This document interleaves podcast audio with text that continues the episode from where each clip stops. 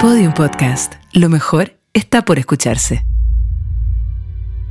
¿Tienes sentimientos de culpa, remordimientos o depresiones después de tener sexo? ¿El sexo te roba tiempo que deberías dedicarle a tu trabajo? ¿Te masturbas y tienes relaciones con otras personas a pesar de que los encuentros con tu pareja son sexualmente satisfactorios? ¿Te han llevado preso alguna vez por algún delito relacionado con el sexo? ¿Te ves obligada a recurrir a imágenes o a recuerdos durante el sexo con otra persona? Querido tocón, tocona. Ah, eres ¡Adicto, al sexo. Hoy día te toca. Porque hoy día te toca. Hablar de sexo. Una conversación íntima para entender todo eso que siempre quisiste saber. Pero nadie te quiso contar. Hoy día sí. Hoy día te toca. ¿Hoy día me toco? No, hoy día te toca. Porque mientras más lo hablamos, mejor, lo pasamos. Soy Cata Ramírez Soy Nico Aguirre. y juntos somos educadores sexuales de pares. Que es como que tu mejor amigo sepa mucho de sexo. Sexo, sexo, sexo. Tan, tan, tan, tan. Bienvenidas, bienvenidos, bienvenides, buenas, buenas a toda nuestra querida audiencia de tocones y Los toconas tocones, los toconas. a un nuevo capítulo que llamaremos Más. Más. Más. Más. Ay, ay. Para hablar sobre el deseo sexual Sobre el deseo sexual elevado, sobre cuando uno se pasa tres pueblos con el, con el tejo del sexo. ¿Qué va a pasar? ¿Cómo se diagnostica? ¿Quiénes son los adictos al sexo? ¿Hay una adicción al sexo realmente? ¿Qué es lo que pasa detrás de ¿Es eso? malo tener mucho deseo? ¿Cuándo es malo tener mucho deseo? ¿Cuándo esto pasa de ser un deseo nada más elevado, altísimo, muy caliente y sabrosón a una patología clínica? Ay, Uy, qué mal suena esa weá. sí. Terrible, pero bueno, hay gente que le pasa. Entonces, para empezar con el tema de hoy día, el más, más, más, y qué Sí. vamos a hacer con estos niveles altísimos de deseo. Alto, alto, ver. alto. Perdón, es que ya quería más, más. Me iba como. Quiero preguntarte, ¿cómo ponderarías tu deseo sexual? Así como si yo. que- Alto, bajo, más o menos. Wow. Ha ido cambiando con el tiempo. Sí, ha ido cambiando con el tiempo y tengo que decirte que si hiciera un promedio, yo Ajá. creo que a estas alturas de mi vida todavía diría que es alto. De así 1 como a en 7, promedio. siendo 7 el nivel de deseo sexual más alto. Ajá, eh, yo creo que he vivido lo suficiente en siete, pero también en dos, como para decirte que hoy día podríamos andar por un cinquito, cinquito y medio tal vez. De siete que igual me parece que está bien. Con, con eh, variable como a, a, a, a siete, ¿cachai? Pero ahí piola, igual el sexo está harto en mi mente, lo reconozco. Ya, me gusta que digas la palabra variable porque digámosle a nuestra audiencia que el deseo sexual, ¿cierto? Los niveles de deseo sexual en la vida son absolutamente variables y que eso es totalmente normal. Exacto. ¿Sí? Exacto. Ahora. Ahora. ¿Cuándo estamos hablando de una adicción al sexo? Porque parece que como que se cotidianiza mucho la palabra, como que ¿Verdad hacemos que- bromas con eso, como, Sí, ay, ando como siempre que caliente, se parece que bastante el como que soy adicta. Claro, es como andar y imagínate, soy adicto a cualquier cosa. Pero igual también lo dice, soy adicto a la mayonesa, al ketchup, Ya. no sé, como yo. yo al a- queso rayado. Ya. al queso rayado yo lele las patas a mi perrita que huelen a Huelen queso, rayado. Ah, todo lo que tenga que ver con Sí. queso rallado. Exquisito, asqueroso, me pasó. ya, ¿te parece si eh, Vamos a una- definimos? Eso, veamos primero qué es una adicción. Para cachar qué es. Esa. Perfecto. Ya, la dale. adicción es una enfermedad crónica y recurrente del cerebro. Se basa en la búsqueda del alivio, que esto me parece muy relevante, del alivio a través del consumo o uso de sustancias o otras conductas similares. El desarrollo de esta conducta implica para la persona adicta la incapacidad de controlarlo, dificultad para abstenerse, deseo del consumo, disminución del reconocimiento de los problemas derivados de la adicción y en las relaciones interpersonales, así como una respuesta emocional disfuncional. Esto crea problemas en la vida de la persona adicta, mermando su calidad de vida.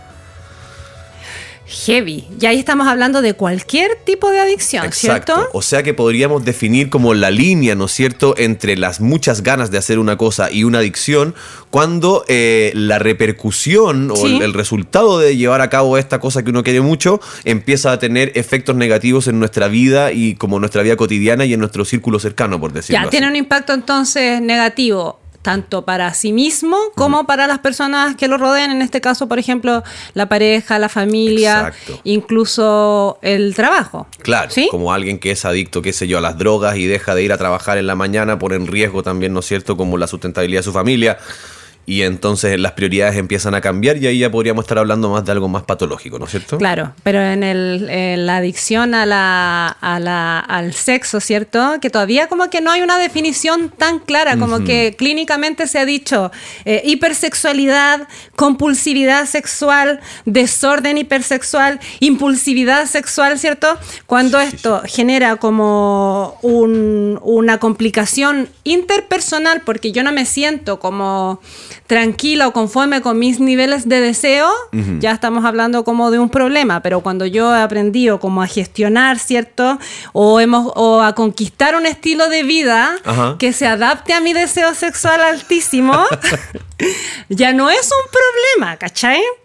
Sobre todo, a veces la gente dice, como, ay, parece que soy adicto al sexo y en verdad no es eso, es que hay una como desincronización con el deseo de la pareja, ¿cachai? Como que yo tengo muchas ganas y mi pareja tiene normalmente pocas ganas. Claro. ¿Sí? O sea, cuando a mí me dan muchas ganas, normalmente mi pareja tiene pocas ganas y ahí yo empiezo a pensar que soy yo y en vez de ver que cada uno tiene eh, sus momentos y, su- Sí, po. y sus instancias para calentarse quizá. Oye, Cata, ¿y tú Sí. alguna vez has sentido que eres adicta a algo? Oh, mm, Como al queso rallado, como, pero algo No, más algo que realmente te haya traído algún tipo como de, de problema o alguna cuestión en algún momento, más joven, más chica, ni idea? creo que no. ¿no? No, Mm. creo que no.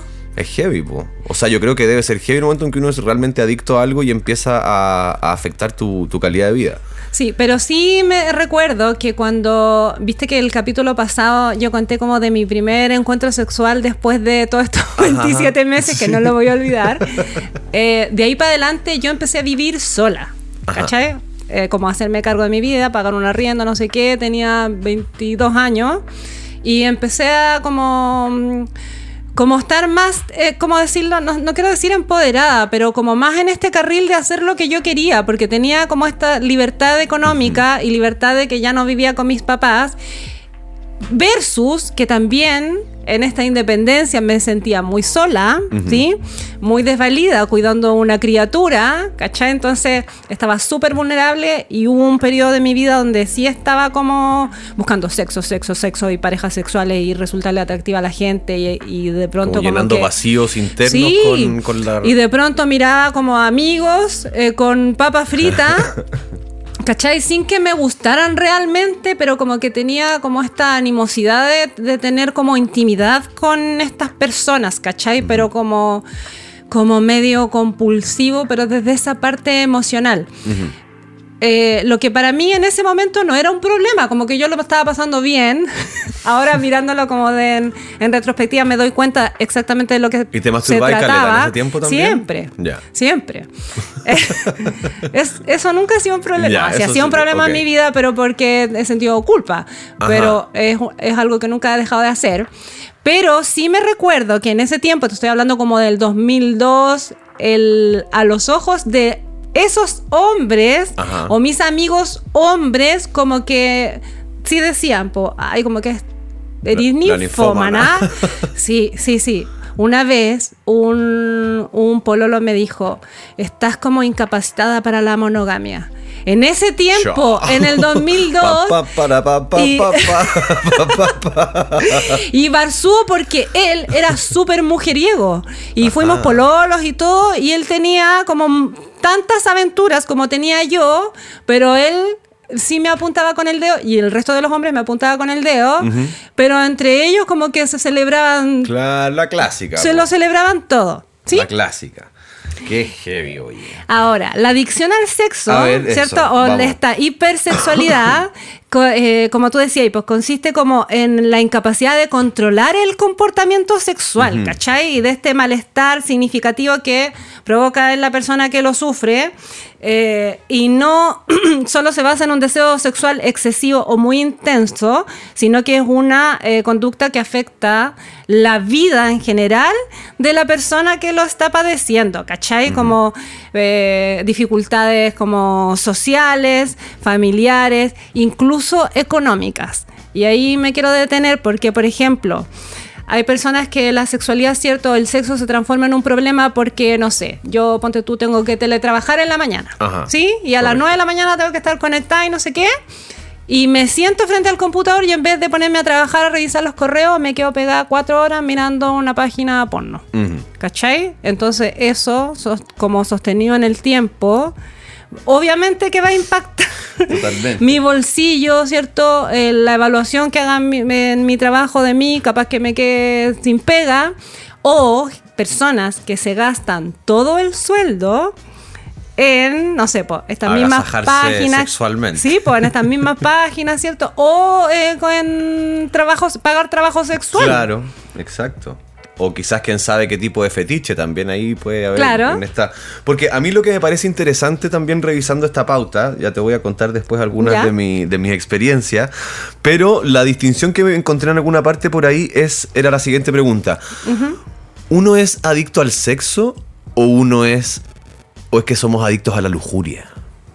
¿Cuál sería la diferencia? La diferencia sería que si somos adictos al sexo, tal vez eh, estaríamos más tiempo teniendo sexo del que como del que lo estamos pensando o del que estamos pensando que queremos tenerlo y empezamos a desarrollar como las fantasías y las esta sensación como de estar mirando la página porno toda la Sí. mañana, por ejemplo. Eh, yo no sé si realmente si fuera como adicto al sexo probablemente estaría las tres horas masturbándome, que, que es lo que me la duda que me nace. En cambio, como soy adicto a la lujuria en realidad, puedo estar maquinando, como viendo el porno y todo el rato maquinando situaciones o como estando más allá, más allá, más allá. Y eso es lo que un poco me, me mantiene enganchado y colgado a este como vacío, ¿no es cierto? Como Sí, que no me devuelve nada realmente, pero yo estoy como construyendo castillos en el aire y me parece que la lujuria tiene que ver ahí, como de cómo proyectamos todos nuestros deseos o más ocultos, ¿cachai? Y a través de, de esta, eh, de las distintas plataformas que hay y todo, podemos ir alimentando este deseo que no sé si siempre se concreta en, Ah, en ese sentido. ya, entiendo. ¿Me cachai? Es como Ya. el mundo de la fantasía, el mundo de lo que yo quisiera hacer, pero no, no es sabido que no en todos los casos se concretan estas adicciones al sexo, ¿cachai? Entiendo, pero uno puede ser adicto a tener sexo, pero también puede ser Claro. adicto a estar pensando constantemente en sexo como un ítem principal en tu vida donde tú descuidas pensar, por ejemplo, en que tenéis que ir al supermercado Claro, a comprar que se te pasa el día porque ahí- que tenéis que pagar tus cuentas, que tenéis que enfocarte en no sé qué. Yo creo que en ese sentido eh, esta problemática sí puede ser tan diversa como lo diversas que somos las personas. Yo creo que en la 100%. medida en que esto se transforma en un impedimento para que uno pueda desarrollarse en otras áreas de la vida que son importantes, es que se termina como transformando en una adicción, ¿cachai? Además que es muy importante, eh, ¿cómo se llama? Pensar que... eh, puta, ya la voy a hacer, fue justo lo hondo. ya, no importa. Oye, mira, hay... Ah, no, espérate, ya sé, ya sé. Es muy importante considerar que también eh, pasa algo eh, divertido con esto de la, de la adicción al sexo porque es mucha la gente como que se, se autodiagnostica adicta al sexo Sí, po. porque, y esto es lo interesante, hay que ser capaces también de analizar todos los contextos de alguna manera bajo los que se da esta supuesta adicción al sexo. Entonces, por ejemplo, Sí. eh, no sé si me adelanté un poco o no, pero me parece que, que está bien que lo digamos acá. Ajá. Como probablemente la adicción al sexo, como en Ámsterdam, por decirlo así, Ajá. o en Las Vegas, probablemente sea más elevada bajo la mirada de alguien que en el sur de Chile, por ejemplo. Entiendo, entiendo. ¿Me? Y me como que el contexto va a determinar mucho Sí. las creencias de las personas que están alrededor, sobre todo El en relación a la contexto culpa, a la familiar. familia, a la iglesia, como que la, la denominada y auto, autodenominada adicción al sexo puede estar dada por, por total, eh, por cánones como de la sociedad que en el fondo Sí, puede ir variando de un caso a otro, en el caso que todos podemos ser adictos al sexo o quizás realmente nadie lo es. Sí, po, o de tu propia biografía familiar o cómo te criaron o lo que es lo que piensa tu familia respecto de eso. Cuando tú te escapas un poco de esos márgenes, puede ser que eh, uno piense que está frente a un problema. Yo solamente haberse escapado un poco de esta Exacto. norma. Por ejemplo, hay personas, ¿cierto? O familias que piensan que las relaciones eróticas, ¿cierto? O que la actividad sexual eh, es dentro del, ah, del matrimonio y solamente si está al servicio de la descendencia, ¿cachai? Entonces, tener alto nombre. deseo sexual Ajá. Eh, dentro de este como escenario no sería un problema. Sería un Claro. problema si es que yo ando buscando hacerlo por otro lado, ¿cachai? Claro, y Ya- con otros es como más de la reproducción, como mantener la especie, por de así. de procreativo Muy tiene- legítimo querer mantener y reproducir. Y que tiene más que ver con eh, formaciones como más religiosas, ¿cierto? Correcto, más añeja, digo. Ahora, hay otro que tiene que ver con lo relacional, ¿cierto? Cuando yo dentro de mis valores, ¿cierto? O de lo que yo he aprendido de cómo se tienen que dar los encuentros sexuales, ¿cierto? Dentro de un, de un como escenario de intimidad, ¿cierto? De afecto, de emociones, de amor.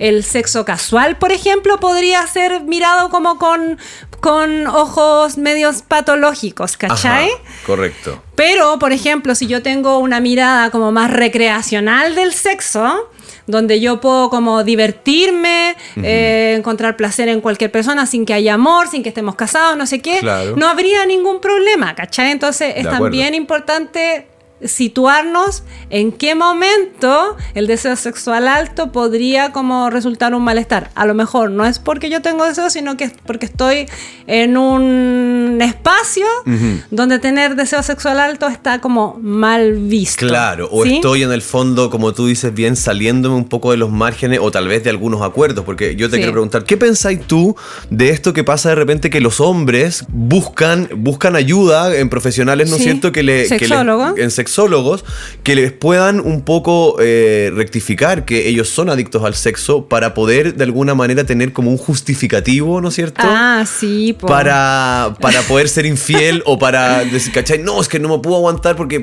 soy adicto al sexo. Claro, después de que se ha mandado una cagada, entonces van a las- Doctor, doctor, soy Sí. adicto al sexo, por favor, hagamos una comunicación para donde mi señora.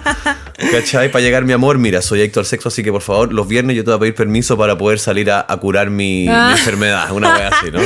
Sí, po. o sea, ¿Qué me parece bastante oportunista y muchos hombres lo hacen. Oportunista y Sí, arrimado. po, sí, sí, sí, que lo hacen, como para, como tú decís, pues justificar el haber roto acuerdos que tenían en pareja y justificar la infidelidad. Claro. Por otro lado, son pocas las mujeres que se autodiagnostican como adictas al sexo o mal dicho como ninfómanas, dice que solamente el 3% de las mujeres como que sufre de esto, ¿cachai?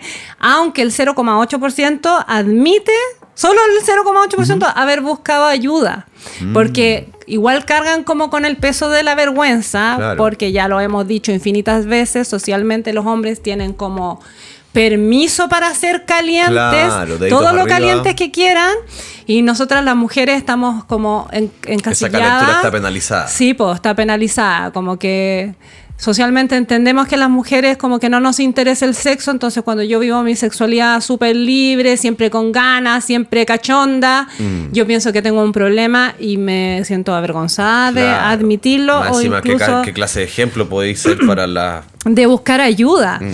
Ahora, hablar de ninfomanía es súper, súper añejo, ¿cachai? Como que en verdad eh, fue un término como que acuñaron los hombres hace mucho, mucho tiempo, solamente por miedo, ¿cierto? O, o- o ignorantes de la capacidad eh, multiorgásmica Claro. o de deseo sexual de las mujeres, entonces decían que las mujeres que eran infieles eran enfermas, o las mujeres que eran capaces de sentir placer y no ocultarlo eran locas. ¿Cachai? Y las que tenían muchos encuentros sexuales libres eran ninfómanas. Pero ese no es un término como real, ¿cachai? Es como decir, ninfómana es como decir consolador, ¿cachai? Es, Claro. es así de añejo. Tanto hombres como mujeres pueden tener pro- problemas de, adic- de adicción al sexo, pero en general son más los hombres que como manifiestan eh, este tipo de casos. Mm. ¿Te puedo hacer una confesión? Ya, dale. Yo viví, me di cuenta armando esta pauta que yo un tiempo de mi vida viví un, un periodo de adicción al sexo. Con las preguntas que estaban en este, las que hicimos al principio y más preguntas que hay en ese cuestionario. ¿En qué cuestionario? En este que las preguntas que hicimos al principio de la, de la obra, de la obra, ¿cachai? ¿Ya?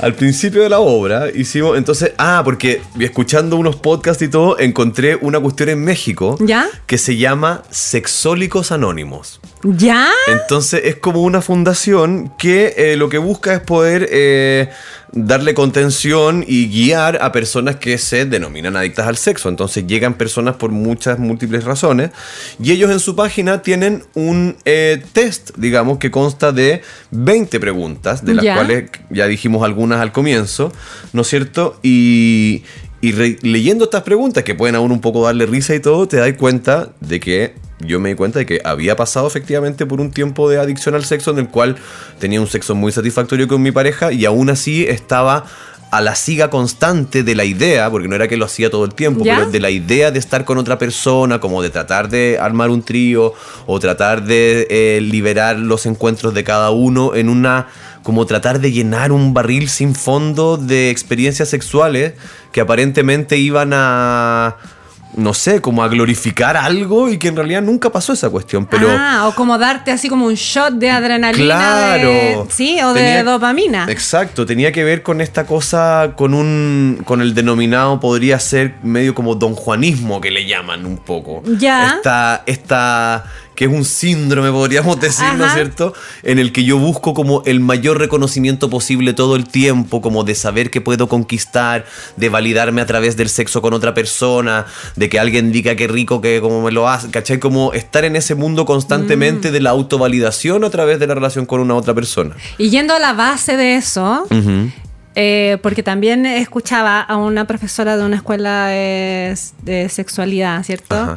Que decía que en general esto de estar como muy ensimismado con pensar en sexo y querer tener sexo y hacerlas todas, tenía que ver con otros temas como más profundos, ¿cachai? Que esto era como solamente el síntoma, que en Claro. general eh, era porque en tu vida, no sé, pues estaba repercutiendo negativamente las exigencias del trabajo, ¿cachai? Que en general era cuando los hombres estaban súper estresados o, por ejemplo, que estaban como con una autoestima muy baja o pasando por una depresión, donde buscan, La forma de compensar sería a través de la Compensar, sexualidad. sentirse como plenos, eh, acudiendo como a ese lugar, ¿cierto? O sentirse como tú decís, validado, que te encuentren rico, que te encuentren que lo hacís bacán, o buscando como esta experiencia que te aporte como como una explosión de dopamina porque en el resto de tu vida está ahí como Y de testosterona también. Sí, pues está ahí como plano.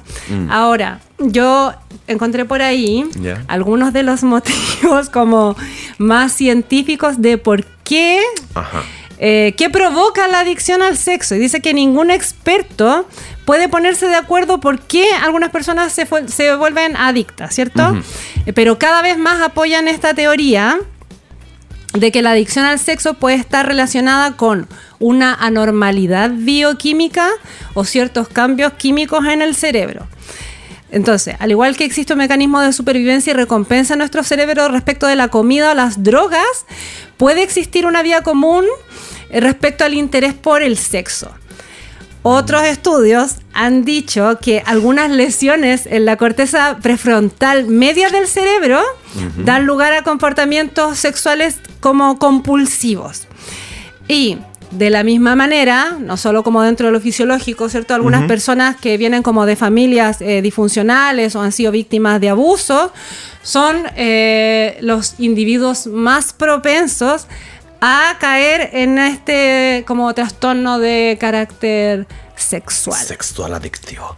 Oye, entonces, a propósito de esto, no- nosotros nos pusimos a buscar porque nos hicimos la pregunta de cómo cresta se puede diagnosticar a una persona o cuáles son las formas en las que me puedo dar cuenta. sí, sí, sí. Entonces yo di como con un protocolo gringo que había, como que era lo más, ¿Ya? lo más eh, elaborado como oficialmente que yo encontré al menos. Sí. Que es un protocolo que se llama SAFE. ¿Safe? por su la sigla en inglés, ¿cachai? Ya.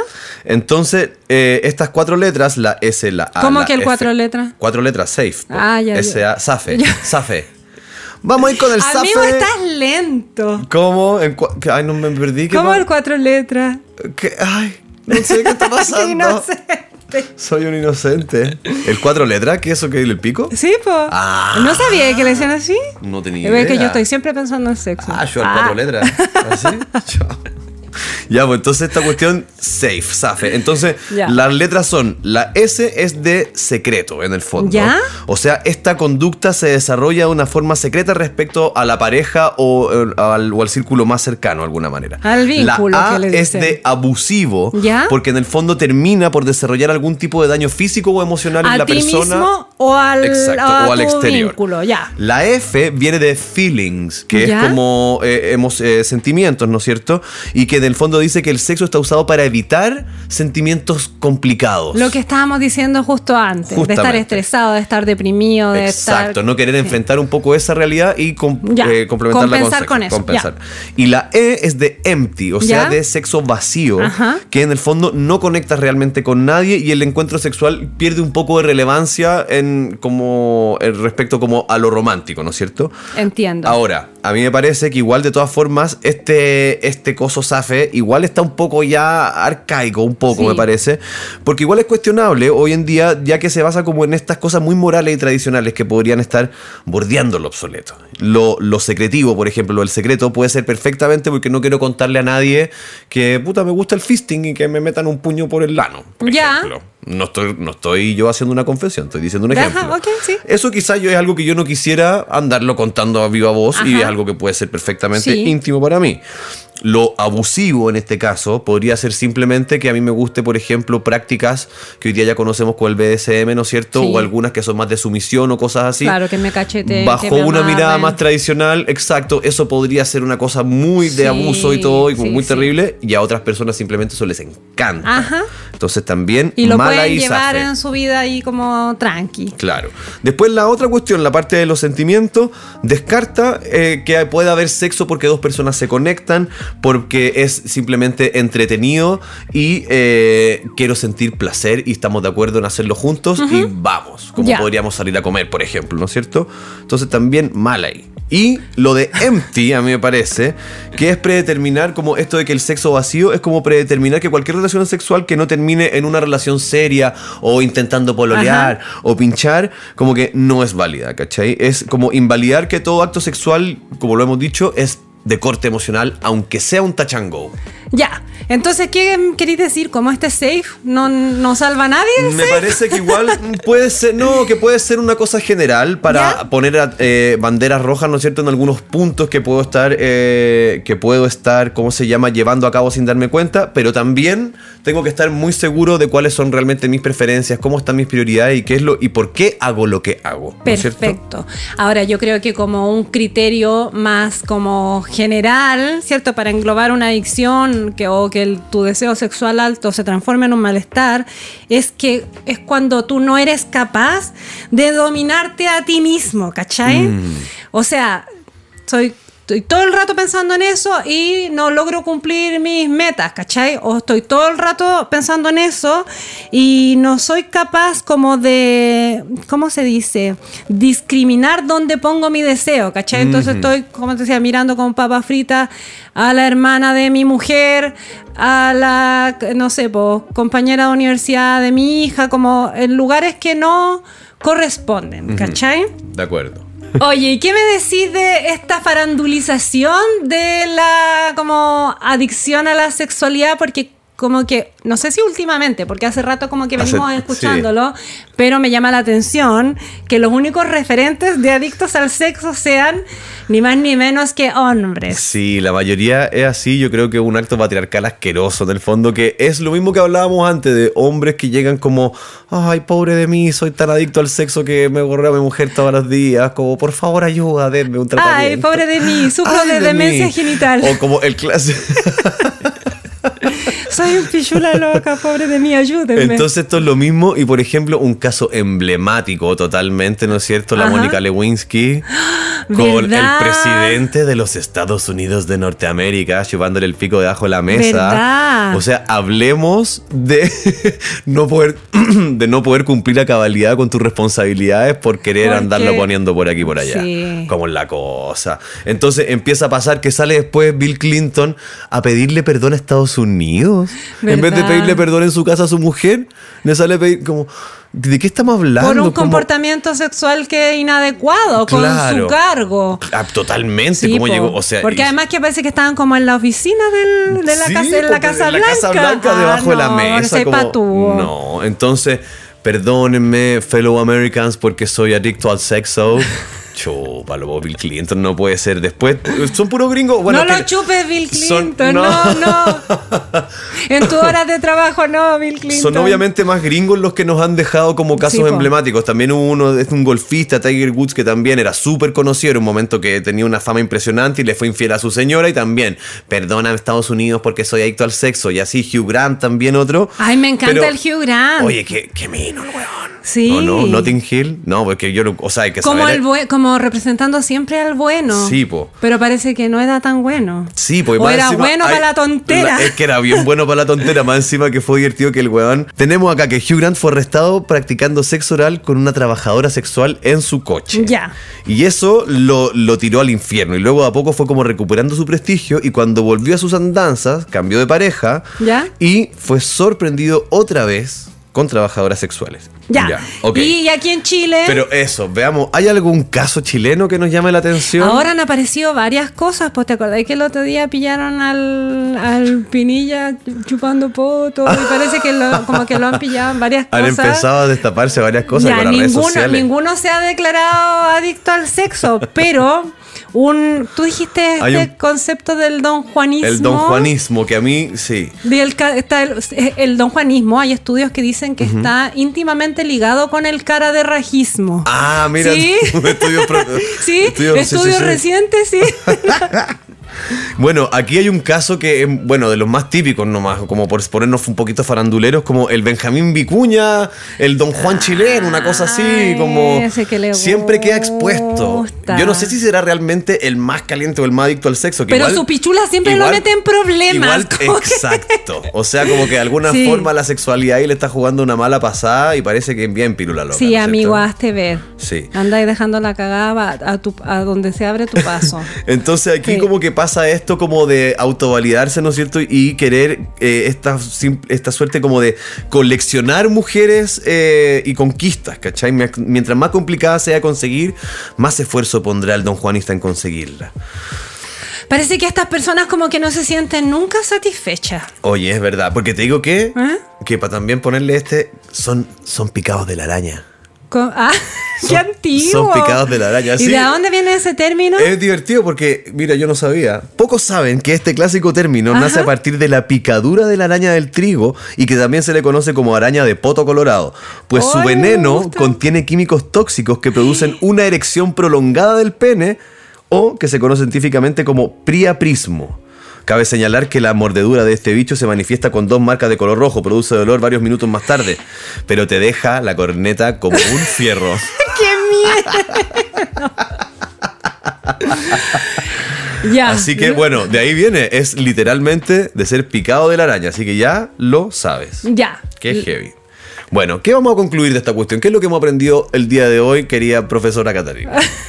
Yo no me siento nada profesora en este capítulo, como que hoy te luciste. Me encanta que me hayas enseñado esto del picado de la araña que no sabía. Muchas gracias. Bueno, eso, que el deseo sexual alto no tiene por qué resultar un problema, ¿sí? Cuando tú aprendes como a compaginarlo con tu vida y, y funciona armónicamente con otros aspectos de tu como integridad humana, Por- ¿cierto? claro. Y que la adicción al sexo está como marcada principalmente por esta falta de control de tus impulsos, ¿cierto? Que no te permite hacer tus cosas. ¿Sí? Correcto. Eso, Me parece hermoso. eso. Parece que estas personas, te lo dije antes. A ver. No se sienten. Vuélvemelo a decir. Sí, parece que no se sienten del todo satisfechas. Mm, Y por a esas tú- personas y a ti le vamos a poner esta canción que es un clásico del rock. Va sonando Mick Jagger en Spotify, en Apple Podcast o donde escuches tu podcast. Yeah. Prende la campanita. Satisfaction. prende la campanita, compártenos, hazle un bien a alguien. No rompas la cadena o vaya a tener el agua cortada hasta el 2025. comparte, Eso, comparte.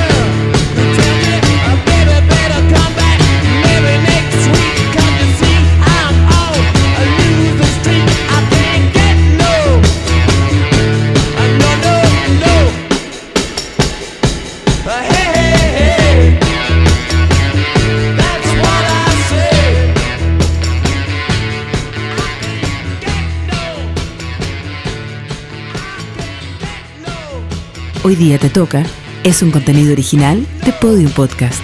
Para escuchar más conversaciones como esta, entra a podiumpodcast.com, Spotify o donde escuches tus podcasts. Síguenos en nuestras redes sociales y búscanos como Podium Podcast Chile.